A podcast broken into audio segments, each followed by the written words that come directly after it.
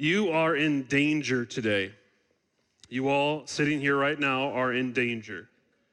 There is trouble lurking in the hidden crevices of your life, a, a danger that threatens to overtake you and bring your life to complete ruin.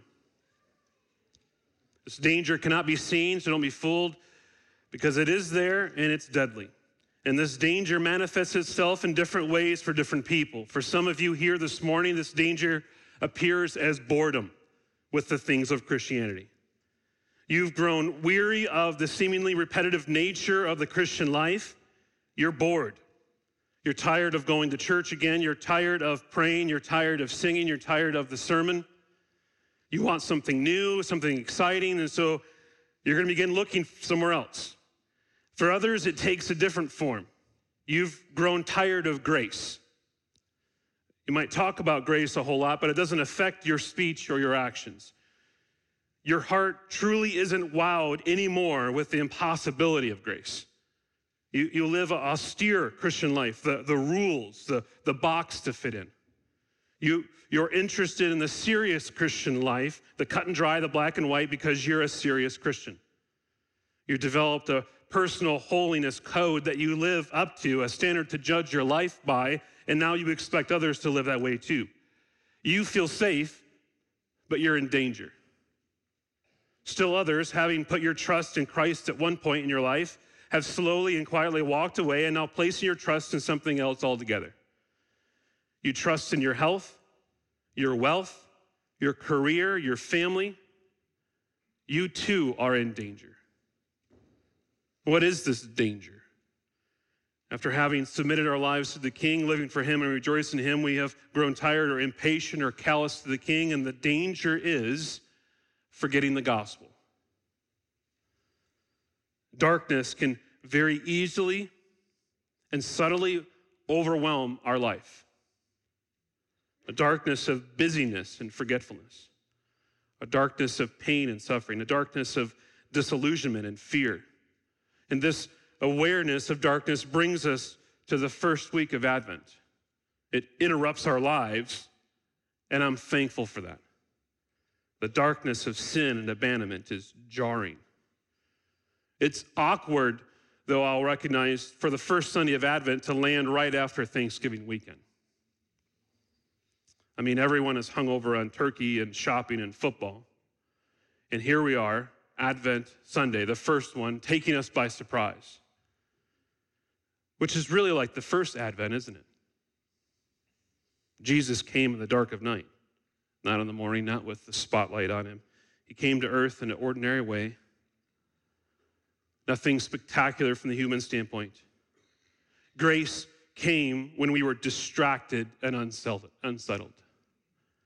Grace came when sin looked like it would rule the day.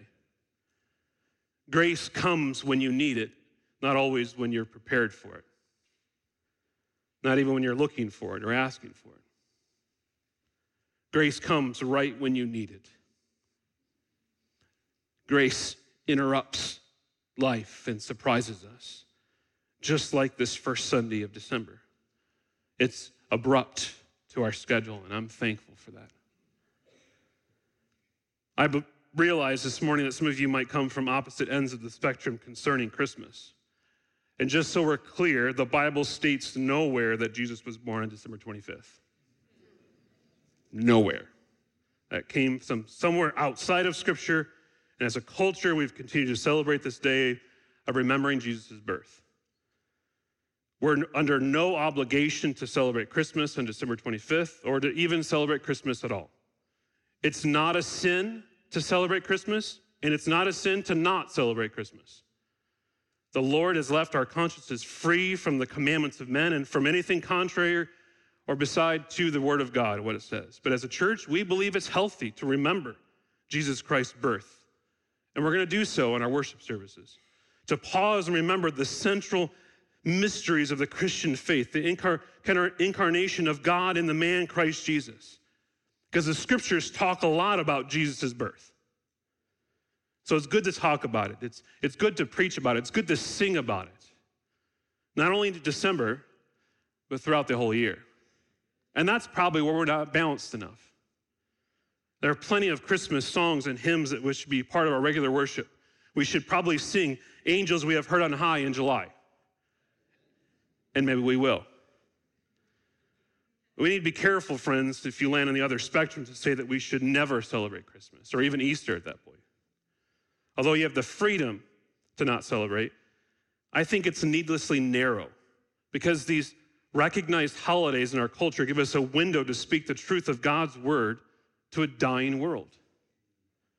Christmas gives you a great opportunity to not only remember, but to witness to your neighbors of what you believe to be true of Christmas and Christ in particular. You don't have to buy a Christmas tree for your house, but you should look to talk about Jesus during Christmas, especially with the neighbors that put up St. Nick as a lawn ornament. Bring up the conversation. Talk to them about their need of Christ. And so, as a church, we're going to take advantage of these big old softballs that the culture tosses to us, and we're going to swing for the fence. We're going to remember Christ's birth at Christmas. We're going to talk much about Jesus and his coming to earth. We're going to have a Christmas program, as already mentioned, with choirs who've been working hard to sing of the glories of God for the encouragement of the believer and to the witness to the unbeliever. For some reason in our culture, people are still inclined to come to church on Christmas when they're not otherwise come during a normal Sunday. And I believe this is an opportunity to take and press home the claims of Christ to make known the wonders of the cross. So, this is where we're going to go for the next four weeks. There is wonder in Christmas during darkness, there, because when we read the story of incarnation, we're in awe of God coming to earth to save people who are in danger the Savior coming to earth, the Lord Jesus Christ to redeem his children. And we're going to go to the Old Testament to see the prophecy of a child to be born of a virgin, Jesus Christ. And so, if you haven't already, I'm going to ask you to turn to Isaiah chapter 9. And we're going to just, I'm going to read verses 1 through 7 this morning. We're going to primarily focus on verse 6 in the next four weeks. If you're using a Bible that's provided, it's on page 536. So turn with me to Isaiah chapter 9 and follow with me as I read. Verse 1 But there will be no gloom for her who is in anguish. In the former time, he brought into contempt the land of Zebulun and the land of Naphtali. And in a later time, he was made glorious the way of the sea, the land beyond the Jordan, Galilee of the nations. The people who walked in darkness have seen a great light. Those who dwelt in a land of deep darkness, on them has light shone. You have multiplied the nation. You have increased its joy. They rejoice before you as with joy at the harvest, as they are glad when they divide the spoil. For the yoke of his burden and the staff for his shoulder, the rod of his oppressor, you have broken as on the day of Midian. For every boot of the trampling warrior in battle, tumult, and every garment rolled in blood will be burned as fuel for the fire. For to us a child is born, to us a son is given, and the government shall be upon his shoulder and his name shall be called Wonderful Counselor, Mighty God, Everlasting Father, Prince of Peace. Of the increase of his government and of peace, there will be no end. On the throne of David and over his kingdom, to establish it and to uphold it with justice and with righteousness from this time forth and forevermore. The zeal of the Lord of hosts will do this. Amen. We praise God for his word. And I'm going to pray now. Would you join with me? Father, we thank you for this first Sunday of Advent.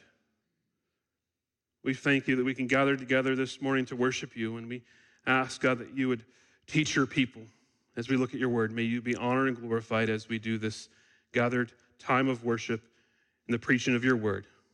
We ask this all in Jesus' name. Amen. First thing I want to do is kind of give you some context of this passage, and it won't be in greater detail. Hope to do that in the next three weeks, even expanding more on the details of this account. But I hope it paints a picture, at least, of what's happening. And, and in your Bibles, if you can just go back just to the end of chapter 8 uh, Uh, of Isaiah 9, Isaiah pronounces some rather troubling predictions coming for the people of God. If you look at verse 22, you can see how dire the situation is. It says, As they look to the earth, will behold distress and darkness, the gloom of anguish, and they'll be thrust into thick darkness. This is, a not, this is not a happy picture, distress, darkness, gloom. This, is, this isn't pleasant. And why? Well, it was God's judgment on his people for the refusal to submit their lives to him. Uh, Full blown apostasy. They had walked away from God.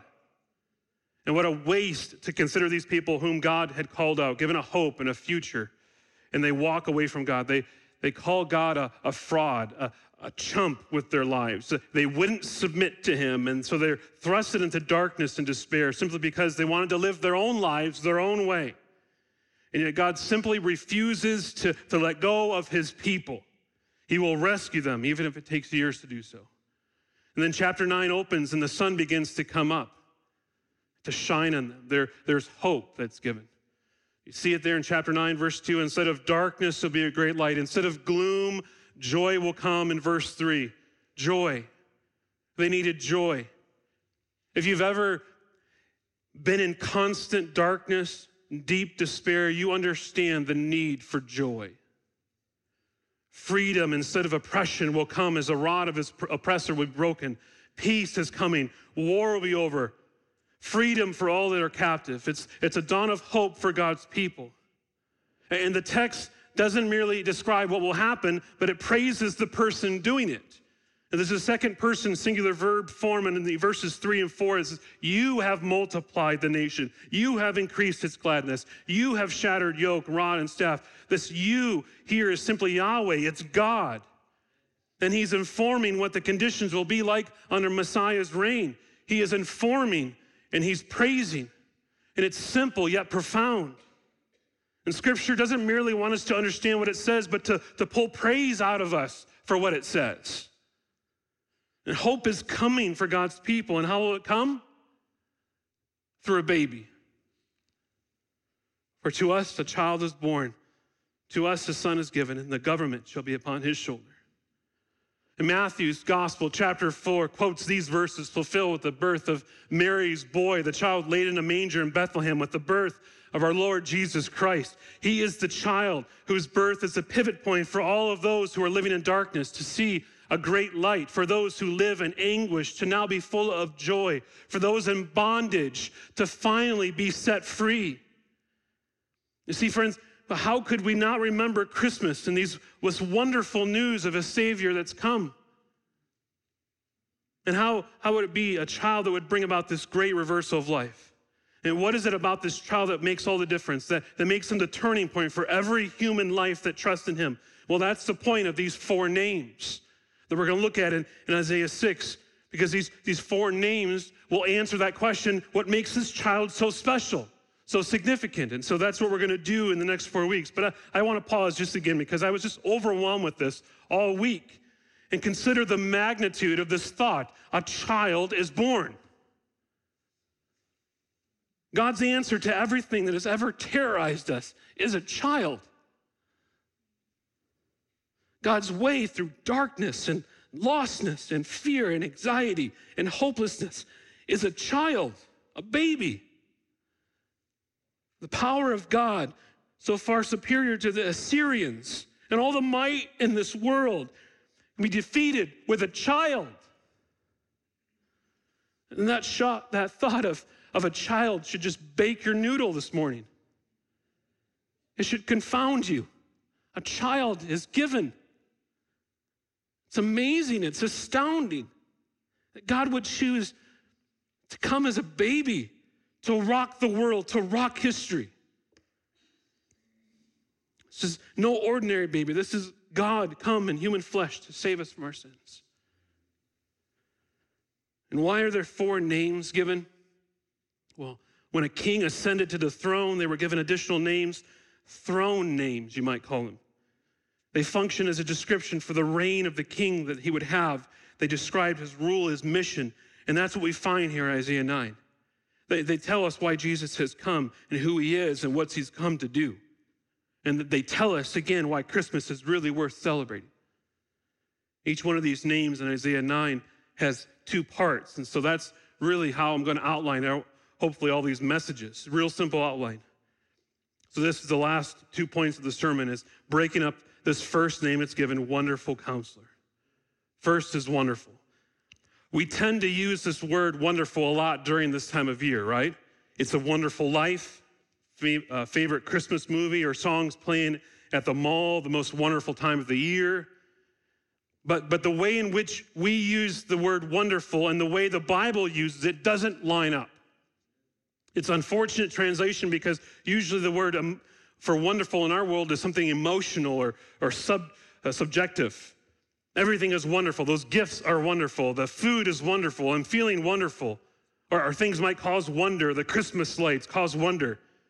And so we can tend to read it in that way, but that's not what he's saying. He's not saying Jesus is a, a kind of a, a wonderful counselor, just pleasant. That's not what he's saying. I mean, in one way, it's true, but it stops short, doesn't give the full meaning. In the Old Testament, this word means something more like miraculous or supernatural.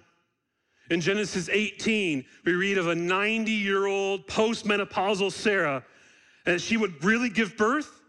And God says, Is anything too wonderful for the Lord? Is anything too difficult, too hard, or really in effect? Is anything too supernatural for God? Or in Judges 13, 18, there's another use of the word wonderful. When the angel of the Lord meets, uh, meets the, the prophet, he asks his name, and the angel replies, Why do you ask my name, seeing it is wonderful? He's, he's saying it's so far above our natural capacity to comprehend. There's something supernatural, transcendent about him. And this fits well of what we know of Jesus, doesn't it? He was a man, but his birth wasn't natural or normal. Born of a virgin, filled with the Spirit without measure. Jesus' life wasn't normal either, speaking to calm the sea, help healing the blind, multiplying food with his prayers, raising people to life. There was nothing normal about Jesus' life. Jesus was completely supernatural. And I find this compelling as we read the scriptures. And as you read the Old Testament, you begin to think that way in which you're going to defeat the powers of darkness and sin is with power and bigness and strength. And here is Isaiah saying he's coming, and he's coming as a baby. See, God's answer to the bullies swaggering their way through history is not to become a bigger bully, but to become a child. It's amazing. Have You forgot about that this last year? Have you grown, grown comfortable with the thought that God's answer to the power of darkness is simply the birth of a child? It's unthinkable. It's astounding. It's wonderfully supernatural. The ultimate fulfillment of the prophecy in chapter 7 is a baby. Astounding. It's truly wonderful that God would choose to come as a baby. He is our God in the flesh, Emmanuel. One commentator states it well the Old Testament usage of the word wonderful compels us to the conclusion that it here designates the Messiah not merely as someone extraordinary, but as one who is in, in his very person and being is a wonder. He is that which surpasses human thought and power. He is God Himself. He isn't wonderful in the sense that He's special or inspiring. It isn't even that He causes wonder, although He does. It's that he is exalted. He is sovereign. He is supernatural. He is miraculous. It's, it's like when David says in Psalm 139 6 about the knowledge of the Lord, such knowledge is too wonderful for me. It is high, I cannot attain it. It's utterly beyond him. Whereas David says it's too high for him to reach. There's nothing dull, there's nothing boring about Jesus Christ. This wonderful one is who will take his people out of darkness into the marvelous light. No ordinary child, no simple man could ever accomplish this amazing transformation of God's people.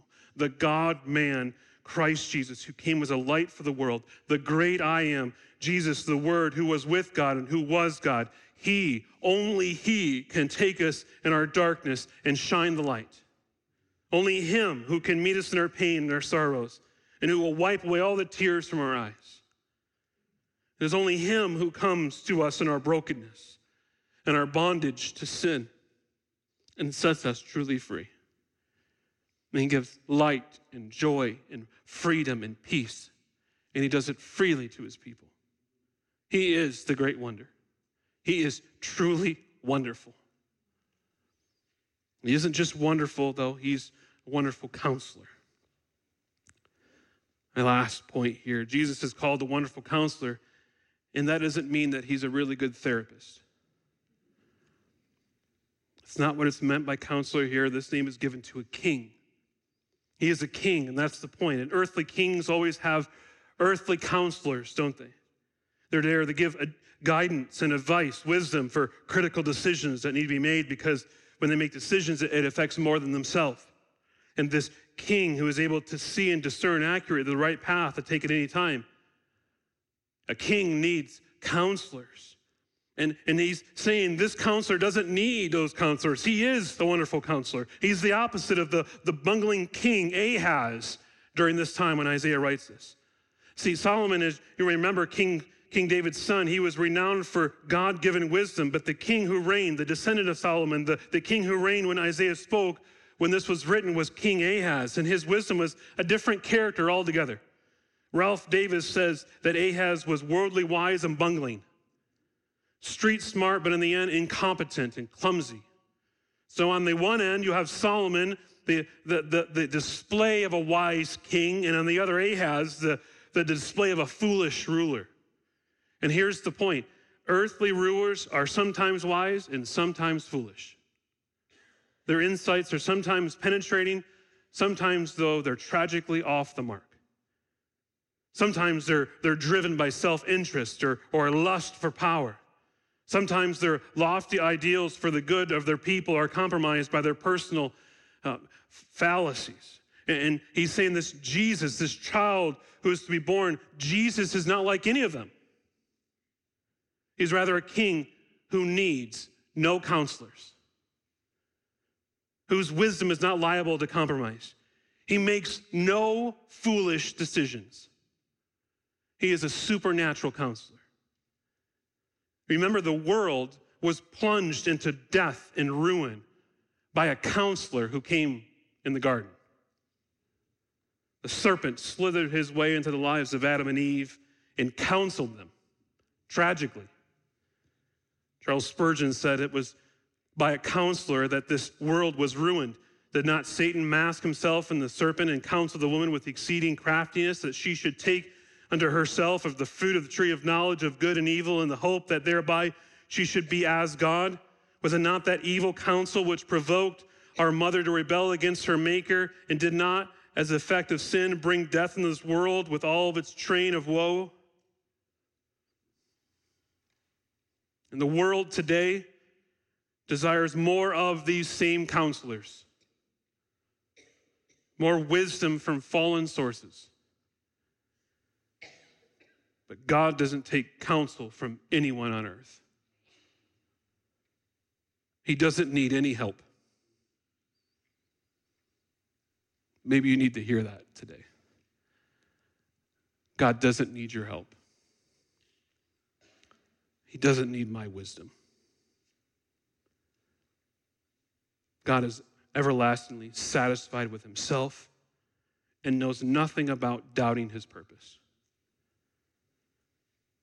And we have no clue what that's like as humans. We take weeks months to decide the next course of action. Unsure if we're choosing correctly, weighing all the nuances. We have to research, we have to study, we have to wait and see and choose our next steps carefully. But God does nothing of the sort. God's decisions are like flashes of lightning. There's no doubting, no wondering, no mistakes. They are completely wise, with no uncertainty, and have been eternally perfect in consideration. This is the God to which we should put all of our trust in. Doesn't he sound trustworthy? This God who needs no counsel, who needs no wisdom, we are to trust him with all of our lives. And we live in a time where many people find it hard to trust in leaders. Cynicism abounds. Uncertainty about our future is commonplace, and failed leadership is so regular. And Isaiah is reminding us this morning not to place our deepest hopes on mere men whose best efforts are flawed. He's not asking you to trust in the King Ahaz of our world, at least not ultimate trust and confidence that should be placed on God. The psalmist says, Some trust in chariots and some in horses, but we trust in the name of the Lord our God. And this is what Isaiah is telling us this morning as well. Trust in the wonderful counselor, the Lord Jesus Christ. Our wonderful counselor is not endowed as mere humans are with wisdom and understanding. He knows all things. So unlike every other earthly ruler. He, he, he will not judge by merely what he sees or hears. Gossip will not sway our God. He doesn't respond to first impressions. God doesn't receive new evidence. Rather, in chapter 11, Isaiah says, He will, with righteousness, He shall judge the poor and decide with equity for the meek of the earth. See, God is drawing from a well that's all too different than ours. Colossians says, All the riches of full assurance of understanding and the knowledge of God's mystery, which is Christ, in whom are hidden all the treasures of wisdom and knowledge. You can trust this counselor who draws his perfect wisdom and knowledge from himself. He isn't flawed, he doesn't mess up. God won't steer you wrong. And you can trust this king because he makes no mistakes. He never second guesses himself. It's really unfathomable to consider the wisdom of our God. How strange it, it seems for us to consider our lives in comparison to God's providence. So we pause and think back and to consider, we look at our life and we see the zigzag.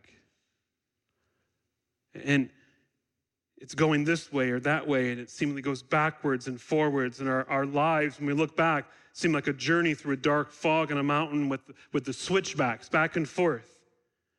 But you see, friends, God doesn't see it that way.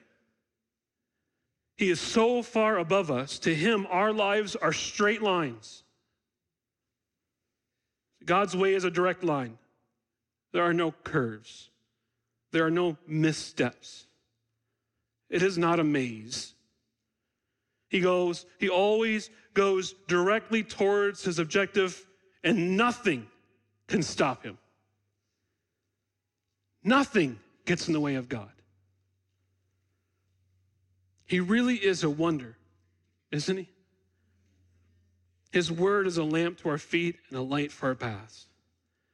He has gone ahead of you through the valley of the shadow of death and he made it safely on the other side.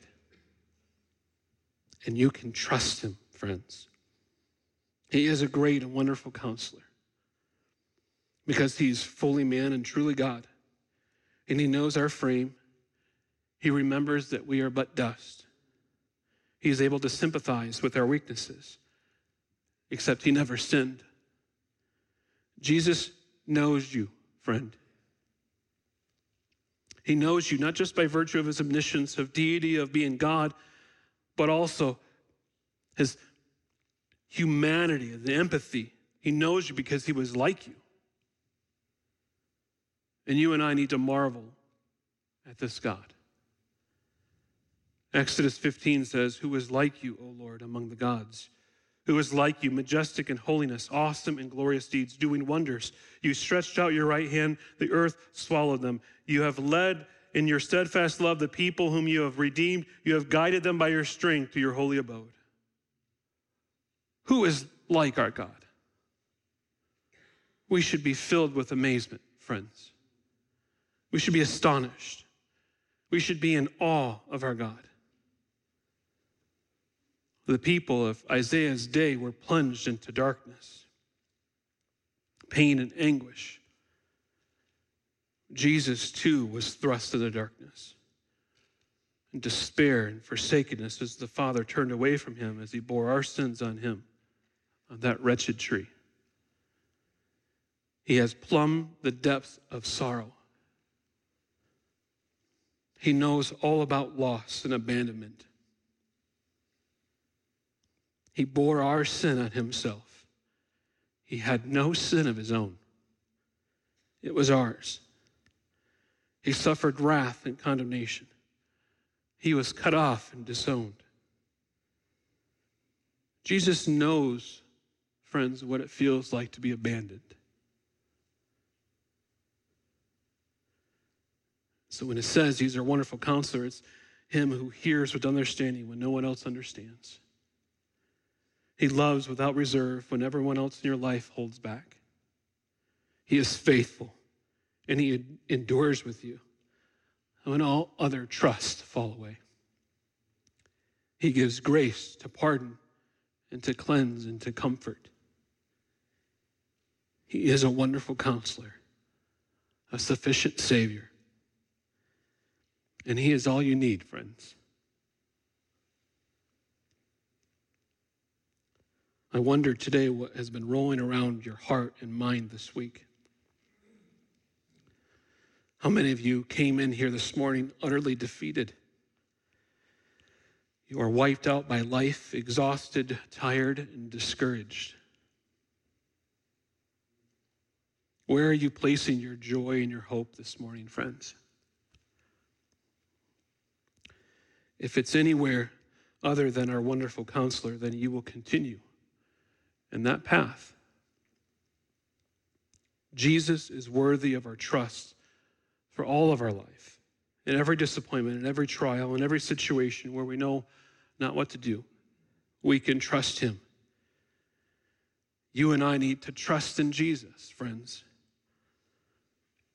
One old Puritan used to say, he that carves for himself will cut his fingers. Leave God to carve for you in providence, and all shall be well. Seek, guides, seek God's guidance, and nothing can go amiss. Trust in Jesus, friends. Leave it in his hands alone this morning. He has the best ideas, he has the best strategies, so we need to trust and follow him. I also wonder who has come into our midst this morning and have heard the gospel of Jesus for the first time. You have seen a great light. Your eyes have been awakened to see Jesus for the first time. And you're beginning to taste of the true, lasting joy, discovering real freedom. It can only be found in one person. And this person is nowhere on earth. You can't find it in a human. You will only find it in the Son of God who was given.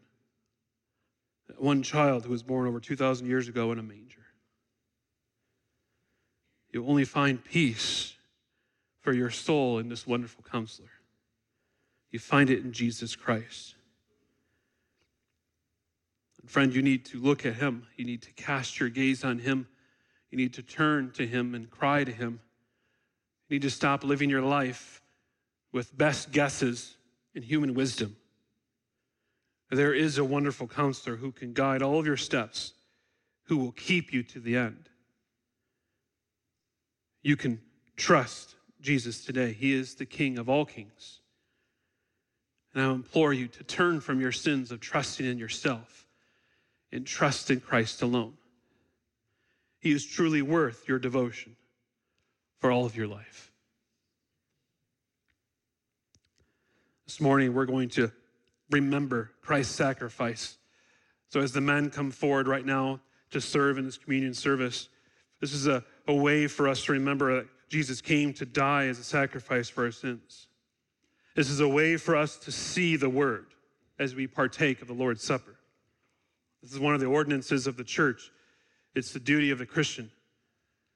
So if you're here this morning and you're not a Christian, then I would strongly encourage you to not partake of this meal.